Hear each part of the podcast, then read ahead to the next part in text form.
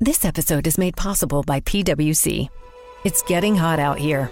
Moving the mercury can help move your business. PWC helps turn sustainability theory into real world action. Reduce your carbon footprint while increasing transparency in net zero commitments. Start with reporting to identify your climate risks and reinvent your business. Create a more sustainable business and a stronger planet.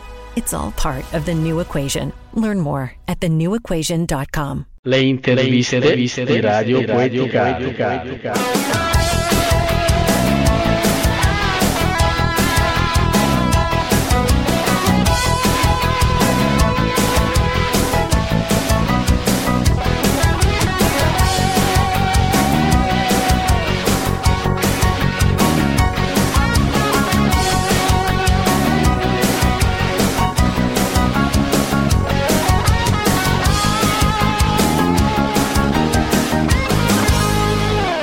Oggi Radio Poeticale non vuole intervistare una scrittrice qualsiasi, ma una donna che della sua umile vita ne ha fatto una ragione prioritaria, oltre ad aver scritto un romanzo commovente molto interessante. E di questa ragione ne è stata protagonista insieme a suo marito. Una di quelle storie che a raccontarle eh, ci vuole molto coraggio e forza. Una storia che non va soltanto raccontata attraverso la scrittura, attraverso voci, la voce di una madre, ma va raccontata anche attraverso un film. Eh, oggi con noi amici eh, radioascoltatori, qui ai microfoni di Radio Poeticare abbiamo la scrittrice Katia Garzotto. Benvenuta Katia, come stai? Ciao, ciao a tutti, bene, bene, grazie. La storia raccontata in questo libro, nel tuo libro, non è stata creata dalla tua fantasia, ma purtroppo è una storia vera. Dico purtroppo perché è la tua, la vostra storia, cioè quella di, tua, di tuo marito Roberto e della piccola Aurora, scomparsa a soli 13 mesi per via di una rara ma altrettanto pericolosa malattia, eh, cioè la sindrome di Goldeneye. Vorrei che ci spiegassi tutto quello che avete vissuto tu e tuo marito assieme alla piccola Aurora, poi passiamo alle altre eh, domande eh, inerenti a questa storia. Eh, dunque sì, ehm, allora, partiamo dal fatto che quando mi sono sposata abbiamo avuto subito la, la, l'esigenza la, di voler fare subito un figlio, però questa um, gravidanza non arrivava, è arrivata dopo circa 5 anni. E alla nona settimana di gravidanza ho la mia prima emorragia eh, che mi porta in ospedale, però in ospedale dicono che va tutto bene, la bambina c'è e non l'ho persa e mh, quindi durante i nove mesi successivi proseguo con le, le, ricerche di routine che si fanno nei nove mesi di gravidanza e durante le ricerche mi dicono che va tutto bene, sia mh, con l'ecografia sia con eh, le analisi mi dicono che va tutto bene, che la bambina mh, sta crescendo e che non ci sono eh, problemi, insomma, che la bambina cresce. Quindi io mi sono affidata a loro, tranquilla che a 9 al nono mese avrei partorito una bambina sana. Alcune testate giornalistiche hanno snobbato la tua storia dicendo che eh, la gente è stufa di leggere storie tristi. Tu cosa vuoi dire a queste testate giornalistiche? Ma io sinceramente inizialmente sono rimasta malissimo perché poi guardando le varie, eh, le varie, riviste femminili tra l'altro perché era una rivista prettamente femminile e guardando queste riviste eh, mi sono chiesta quanta eh, povertà d'animo c'è eh, perché alla fine si sta parlando di una storia vera che dovrebbe interessare soprattutto le donne perché è, è noi che riguarda sì anche gli uomini però riguarda la maternità in genere comunque l'interesse di una donna donna di, di sapere di affrontare una gravidanza con eh, i, i, giusti criteri, la, la, certezza di partorire un bambino sano. Io chiedevo soltanto di, di, informare, di pubblicare la mia storia, di informare il lettore che stava leggendo in quel momento, in questo caso magari la lettrice, eh, sulla mia storia, in modo che eh, la donna stessa che legge, ehm, giovane o meno giovane, Mm, viene a conoscenza di quello che è successo. Esatto, esatto. E, e, leggendo il tuo libro io ho appreso che hai avuto la forza di consolare altre madri che avevano i, figli, i loro figli in, in, terapia intensiva, nonostante quello di tua figlia fosse sì. un problema molto più grave. E, e io mi domandavo, eh, chi ti ha dato tanta forza in quel momento per consolare, invece di consolare te, hai consolato le altre? Allora, eh, forse proprio perché mia figlia era diversa da loro, sapendo la gravità della mia e conoscendo la situazione delle altre mamme, mi sentivo comunque in, eh, cioè, mi sentivo in dovere di tranquillizzarle perché sapevo che il loro bambino doveva, dovevano soltanto recuperare il peso perché erano dei prematuri. E quindi sapendo la mia gravità, sapendo la mia bambina che, che era destinata a non andare avanti, e quando le vedevo preoccupate o piangenti mi veniva spontaneo dire loro di stare tranquille, che una volta di avere solo la pazienza di raggiungere il peso e poi tanto sarebbero tornati a casa con il loro bambino. Avendo avuto una gravidanza diversa da quella di tua sorella, diversa da quella delle tue cognate, cosa ti ha tolto la vita confrontando la tua, quel, eh, quel periodo con quella di tua sorella e delle tue, de, delle tue cognate? Ma sai che in quel periodo quando io ho partorito hanno partorito a distanza di tre mesi sia mia sorella sia le mogli delle, dei miei fratelli, quindi eravamo un po' in quei nove mesi ci siamo un po' scambiate eh, nostre i nostri pensieri, diciamo. E quindi quando abbiamo cominciato a partorire prima una e poi l'altra, quando è toccato a me, eh, io ho partorito una bambina che non stava bene, mia figlia non stava bene, quindi da quel giorno mi sono un po' distaccata con loro, ma non per qualcosa, perché loro molto preoccupate per la mia situazione, per la bambina, ma io non, non mi sentivo in quel momento di, di stare con loro perché non avevo nulla in quel momento. Da, da, dare eh, erano loro che cercavano di dare a me ma io mi isolavo comunque non avevo Diciamo che in quel momento non, non, avevi proprio voglia di stare in mezzo a persone che avevano bambini che stavano bene, mi sentivo un po' in difficoltà. Sì, beh, ti capisco. Eh, la piccola Aurora in terapia intensiva, un periodo intenso ma drammatico per te e tuo marito Roberto. Cosa ti senti eh, di dire a tutte quelle mamme che ora stanno vivendo la, una situazione simile a quella che voi avete vissuto?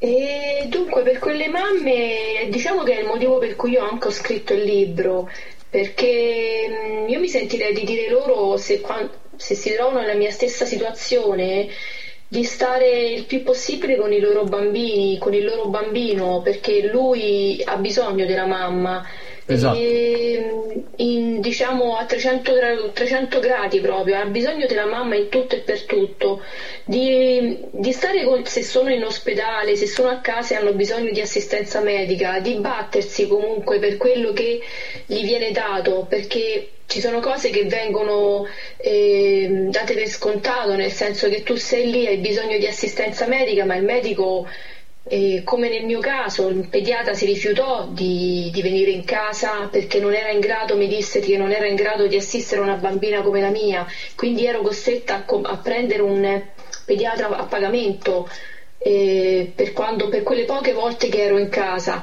Quindi io direi loro di essere abbastanza forti, non solo con il loro bambino, ma forti nel proseguire la loro battaglia anche di fronte a un, a un medico, sia che sia in ospedale sia che sia a casa.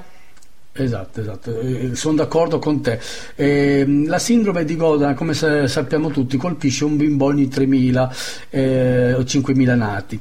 È una malattia che è molto temibile. La piccola Aurora, rispetto ad altri bimbi con la stessa patologia, cosa aveva di più degli altri che la mettesse più a rischio?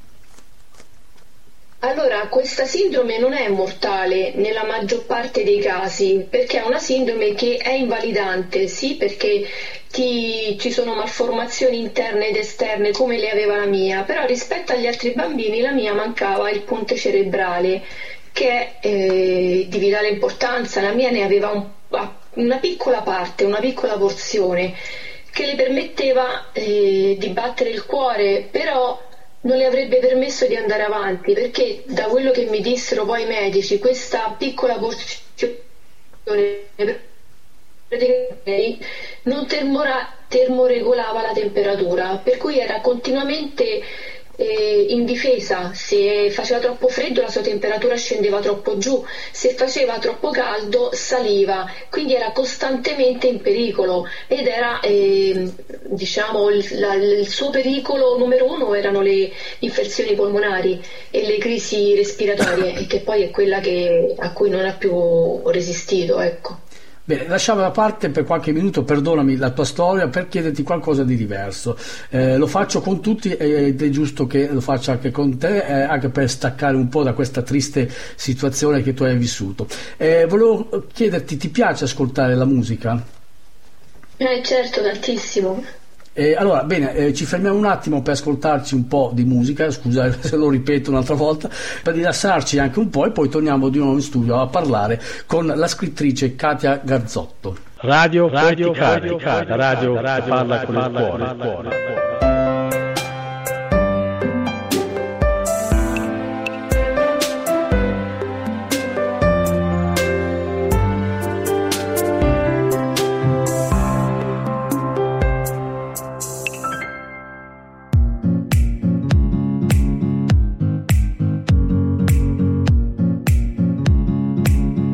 Stai ascoltando Radio Poeticare.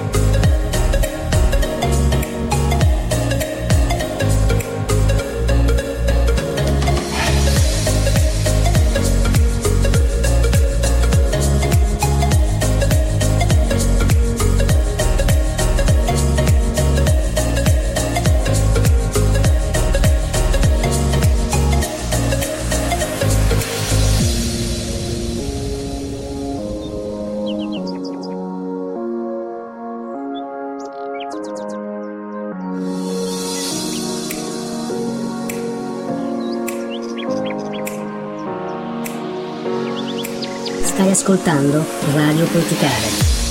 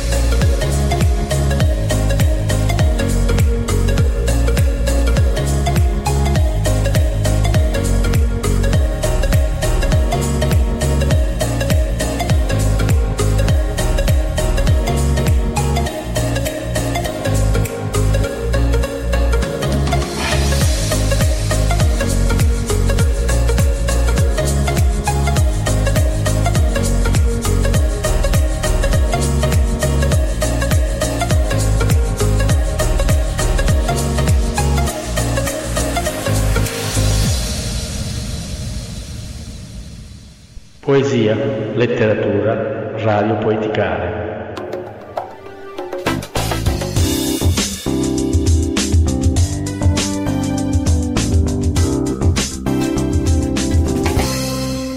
Torniamo in studio, cari amici radioascoltatori, con la nostra ospite, la scrittrice Katia Garzotto, reduce da una situazione drammatica che assieme a suo marito ha vissuto sulla sua pelle. Eh, riprendiamo il discorso riferito alla figlia eh, di Katia Garzotto, la piccola Aurora. Eh, volevo chiederti, quando davi da mangiare alla piccola, inizialmente dal naso e poi dal sondino inserito nel pancino, quali erano le tue preoccupazioni più grandi in quel momento, visto che non era facile eh, per niente fare quel trattamento, insomma? Sì, no, non era facile per niente. Quando mi dissero in ospedale che io comunque dovevo, mh, era arrivato il momento di dover portare la bambina a casa, mi dissero che dovevo prima in, imparare ad alimentarla con il sondino. E mm, quando io vedevo come facevano le infermiere mi preoccupavo perché eh, dicevo ma come faccio io a dover mettere il sondino a mia figlia dal naso per farlo arrivare nello stomaco? Per me era impensabile una cosa del genere, non, non, cioè, non pensavo di dover riuscire a fare una cosa del genere. Però con l'aiuto delle infermiere, che sono state molto amorevoli, piano piano mi hanno insegnato, sono riuscita a fare anche questa cosa.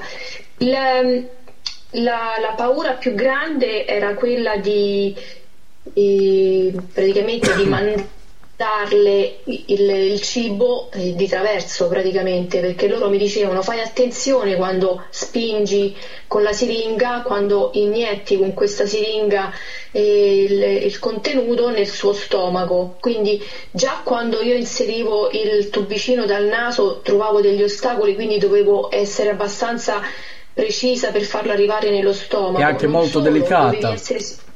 molto delicata, anche perché devi sapere anche fino a dove fermarti. Esatto. Quando poi una volta finito di darle il, ehm, da mangiare, lo devi estrarre il tubicino, questo sondino lo devi togliere, mi dissero mi raccomando clampalo, significa piegalo in due perché devi evitare quando lo estrai che nessuna goccia fuoriesce, perché se fuoriesce quella goccia e gli va di traverso, eh, io condanno mia figlia così in quel modo, quindi ero terrorizzata, però ero arrivata talmente a fare queste cose in modo minuzioso che neanche che, che, persino le dottoresse si meravigliavano quando mi vedevano fare questa pratica a mia figlia. Diciamo che eri diventata più, più brava te che le dottoresse o le infermiere, perché a questo punto, da quello che ho capito. Sicuramente più delle infermiere. e poi eh, leggendo anche il tuo libro ho, appreso molte cose che eh, lo dico qui in diretta se fosse per me taglierei le mani a parecchie, eh, esatto. parecchi infermieri e dottori che vogliono fare loro, quel mestiere non, e non sono in grado. Eh, nel, sono in grado. nel libro si nota in parecchie circostanze un'amicizia, eh, torniamo al discorso di, di prima di, delle altre madri, nata tra, tra te e le, e le altre ma- mamme, un'amicizia che vi accumula una molto fatta di sincerità ma soprattutto di sofferenza. Un'amicizia che vi ha fatto, è vero, eh, soffrire molto, però allo stesso tempo vi ha insegnato a aiutarvi tra di, tra di voi. Ora, a distanza di anni, hai ancora qualche contatto con quelle mamme?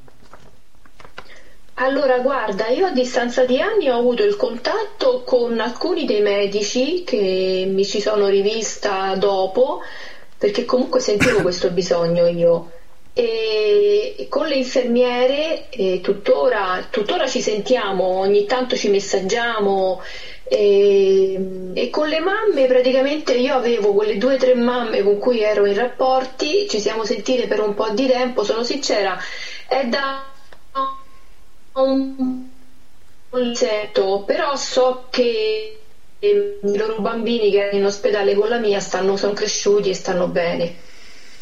E, e poi capita uh, una, un, un, episodio molto sconcertante. Per colpa di un medico, tua figlia ha preso un'infezione per via di un paio di forbici che servivano a tagliare la fettuccina destinata a coprire la, camula, la cannula uh, di Aurora. Racconta tu cosa è accaduto in quel, quel, quell'istante, in quel, in quel giorno. Allora, mia figlia in quel periodo era nel reparto di pediatria dell'ospedale doveva, le avevano messo un mese prima, le avevano messo questa cannula, le avevano fatto questa tracheostomia insieme poi alla gastrostomia. La tracheostomia ha questa cannula nella gola che va sostituita all'incirca una volta al mese. E mm, quindi quel giorno eh, mi dissero che dovevo prepararmi per andare a fare questa cosa. E con il lettino mi portarono nello studio medico di questo dottore, sempre lì, su, mi sembra che era sullo stesso piano, però l'ospedale è molto grande, quindi mh, percorremmo un lungo corridoio. Arrivammo in questa stanza, l'infermiera se ne va e mi lascia da sola con il medico. Allora, a me mi dissero sempre che una volta tolta la cannula c'è un, un buchino che quello, se lasciato libero, si ristringe, si chiude. Quindi io sapevo che andava praticamente tolta la cannula vecchia e inserita quella nuova velocemente, senza aspettare, anche perché sei esposta a germi e batteri esatto. e, e lasciarla così il buchino aperto alla gola. Quando entrai in questa stanza, il medico, una persona mm, particolare, una persona veramente mm, non mi è piaciuta istintivamente subito, non mi è piaciuta. Possiamo... Il medico cominciò a parlare Scu- degli affari suoi, di cose che non ricordo neanche, però mi ricordo una cosa in particolare che guardava mia figlia, non la guardava con amore, la guardava come con mm, ribrezzo, come con eh, una cosa brutta. Cioè, hai avuto a che fare allora, con un dottor Jack e Mr. Hyde, in poche parole, perché era un... Una cosa oscena proprio. Esatto. Lui aveva questo cartellino sul camice con il suo nome, quindi io mh, appresi subito, la prima cosa che feci, appresi subito il, il suo nome, e perché avevo sicuramente intenzione di dirlo poi a, al reparto.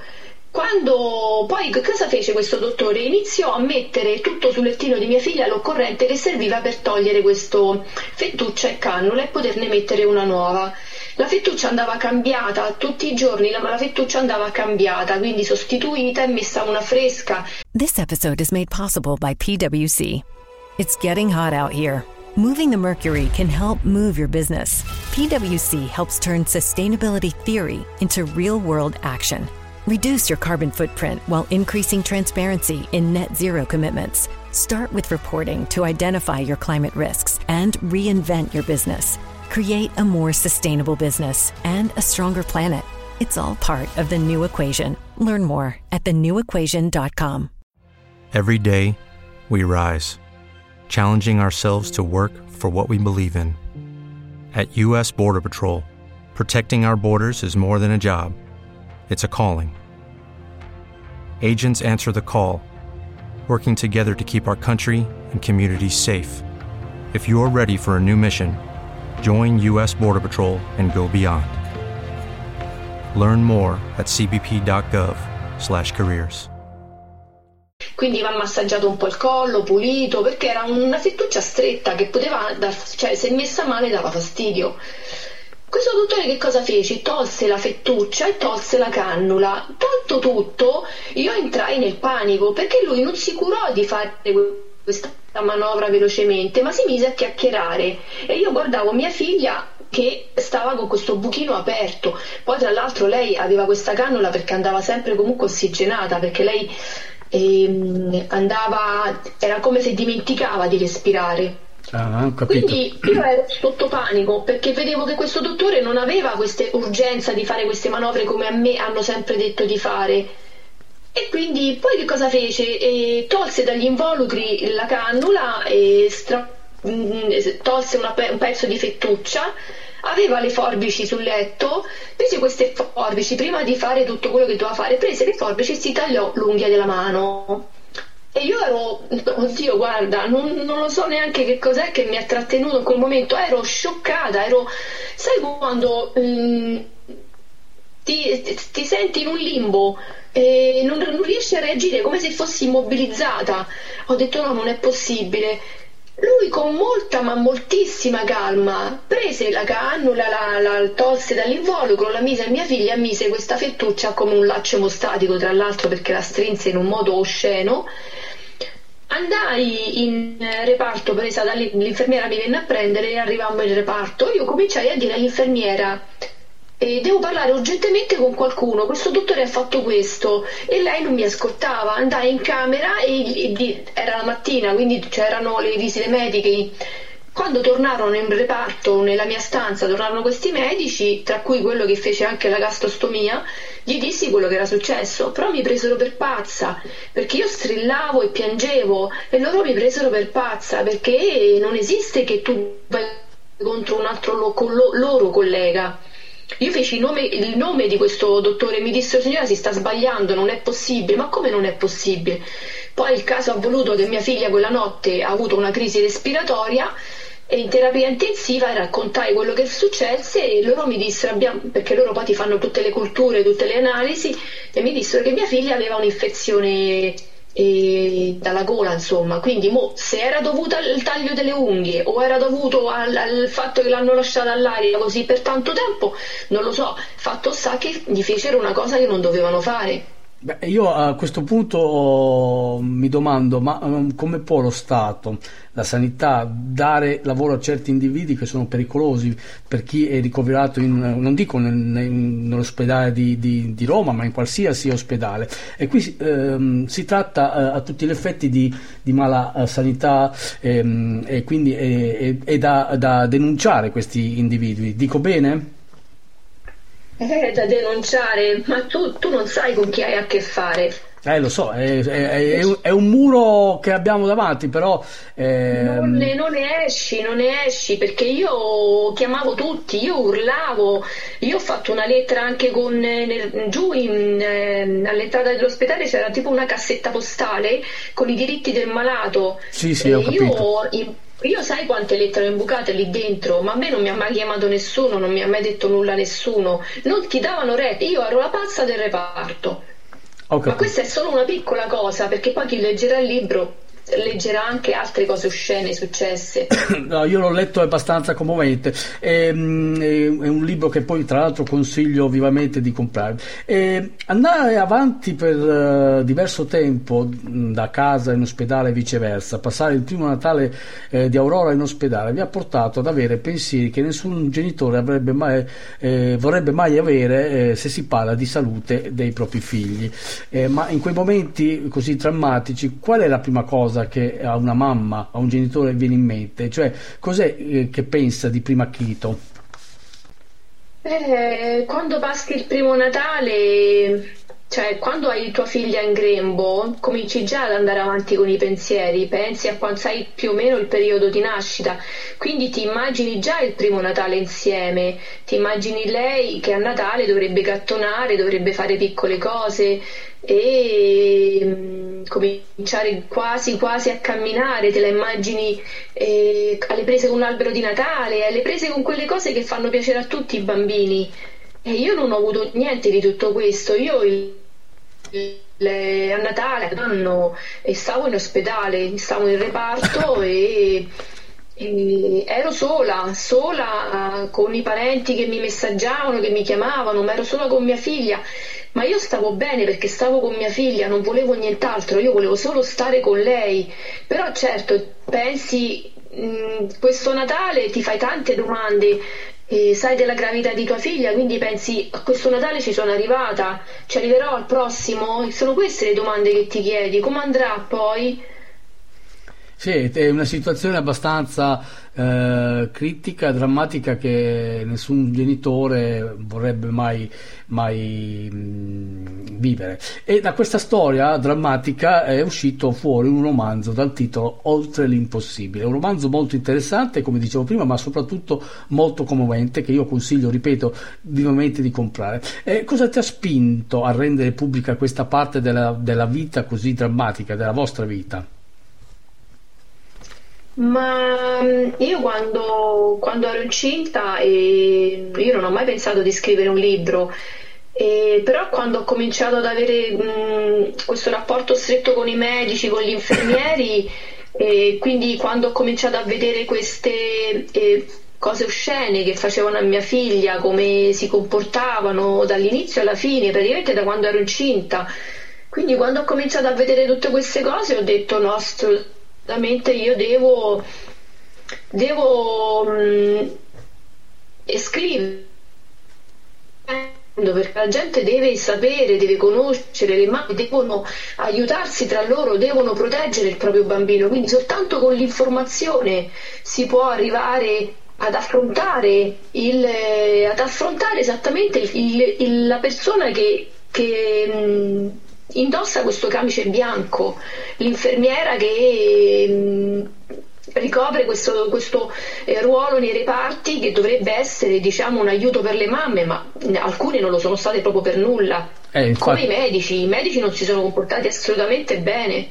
Eh, sì, infatti io, io, come dicevo prima eh, eh, ho letto parecchie, nel, nel, libro ci sono parecchie ehm, situazioni in cui i, i medici hanno fatto ehm, male il loro dovere. Ehm, vorrei eh, che tu dicessi a chi ci ascolta dove possono acquistare il libro, ricordiamo, ricordiamolo a tutti che si intitola eh, Oltre l'impossibile e dove possono trovarti, hai una, una, una pagina Facebook eh, oppure non so un, sì. Su YouTube? E... Sì, sì, allora il libro lo trovano nelle librerie su ordinazione. Altrimenti possono ordinarlo su Amazon, basta andare con eh, nome e cognome, Katia Garzotto, oppure con Oltre l'Impossibile e, e, ordinare il libro. Io consiglierei Amazon perché arriverebbe subito e in libreria comunque lo possono fare tranquillamente. Miei, possono trovarmi su Facebook con il mio nome, Katia Garzotto, su, e anche su Instagram, e, anzi mi farebbe piacere perché qualsiasi eh, domanda, qualsiasi mh, problema, dubbio, anche una chiacchiera per chi non si sente proprio in forma e vuole essere rincuorata, io sono eh, aperta a tutti quanti, insomma, chi vuole... Mh, dialogare, diciamo, ecco. sì, chi vuole dialogare, magari esatto. avere qualche eh, consiglio da te, eh, visto che tu, eh, sei, come dicevo prima, sei reduce insieme con tuo marito di una storia che eh, a mio avviso va raccontata non solo, come ho detto poc'anzi, attraverso la tua voce, attraverso la voce di una madre, attraverso eh, un libro, ma va anche raccontato attraverso un video, attraverso un film. Allora, adesso ci fermiamo un attimo perché Radio Poeticale vuole de- dedicare una poesia alla piccola piccola Aurora, anche perché eh, noi di Radio Poeticale siamo sempre vicino alle madri, alle persone che come te eh, hanno avuto una vita difficile da affrontare. Ci, ci fermiamo un attimo, ascoltiamo la poesia e poi ritorniamo in studio per i saluti. Radio, radio, radio, radio, radio, radio, parla con il cuore.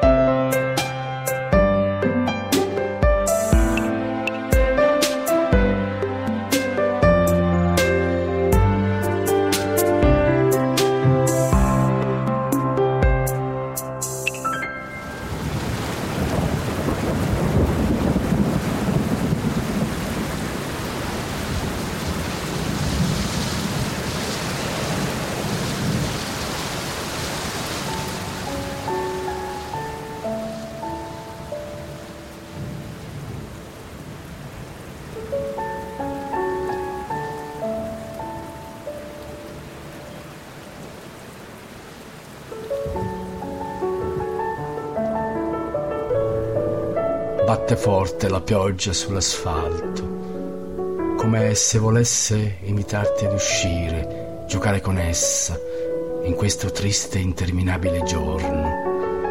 E batte forte il tuo piccolo cuore, come se tu cercassi la vita, giocare con essa. Tu... Waiting on a tax return? Hopefully it ends up in your hands. Fraudulent tax returns due to identity theft increased by 30% in 2023. If you're in a bind this tax season, LifeLock can help.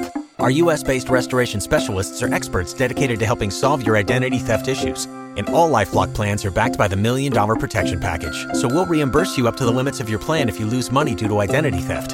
Help protect your information this tax season with LifeLock. Save up to 25% your first year at LifeLock.com slash aware. Toccarla, abbracciarla, renderla forte come non mai. Ma se ti bagnassi, amor mio, chi ti asciugherà se non la speranza, la voglia di sorridere, di sorridermi? Asciugo il pianto più grande di questo mondo con quella speranza, con quel sorriso che, nell'osservarlo, mi fa ancora vivere. Ciao, Aurora.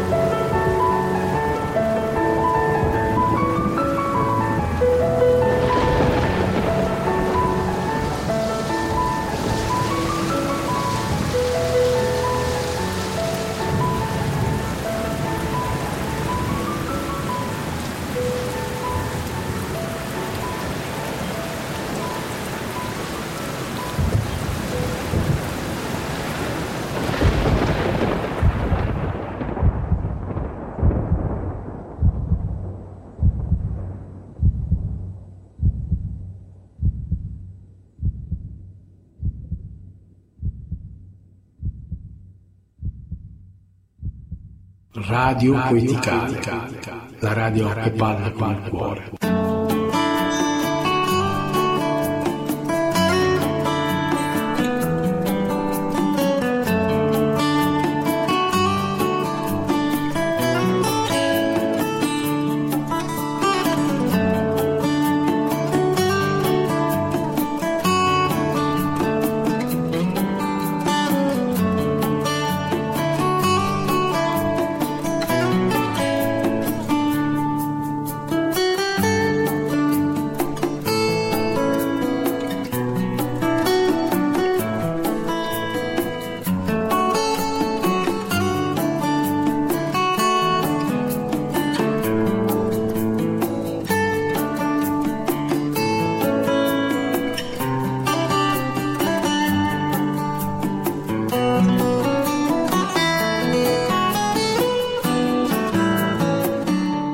Questa puntata finisce qui. Abbiamo avuto come ospite la scrittrice romana Katia Garzotto che ci ha parlato un po' della sua vita, di quella della piccola Aurora, parte della sua vita che ha trasformato in un romanzo dal titolo Oltre l'impossibile, romanzo che potete trovare su Amazon e su tutte le librerie fisiche e online.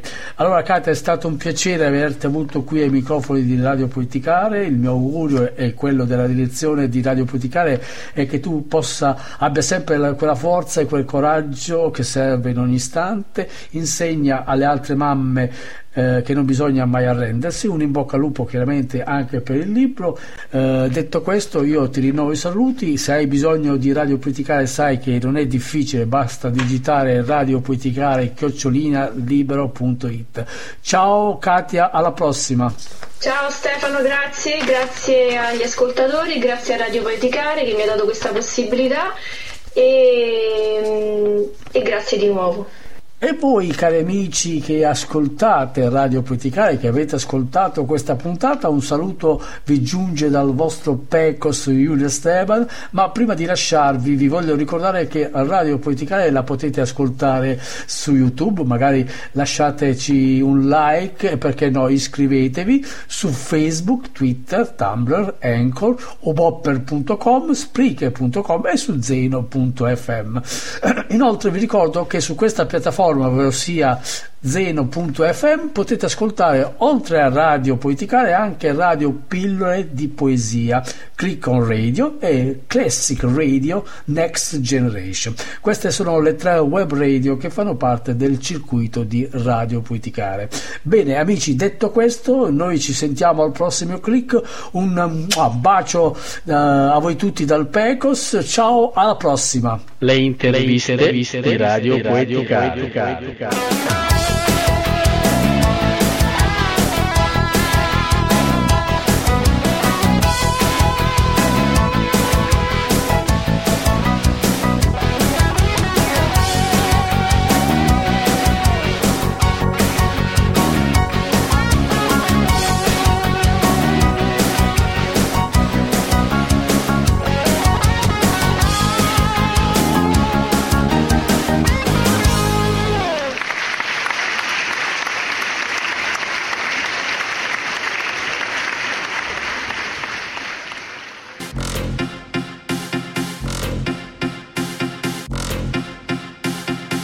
ascoltando Radio Poeticare.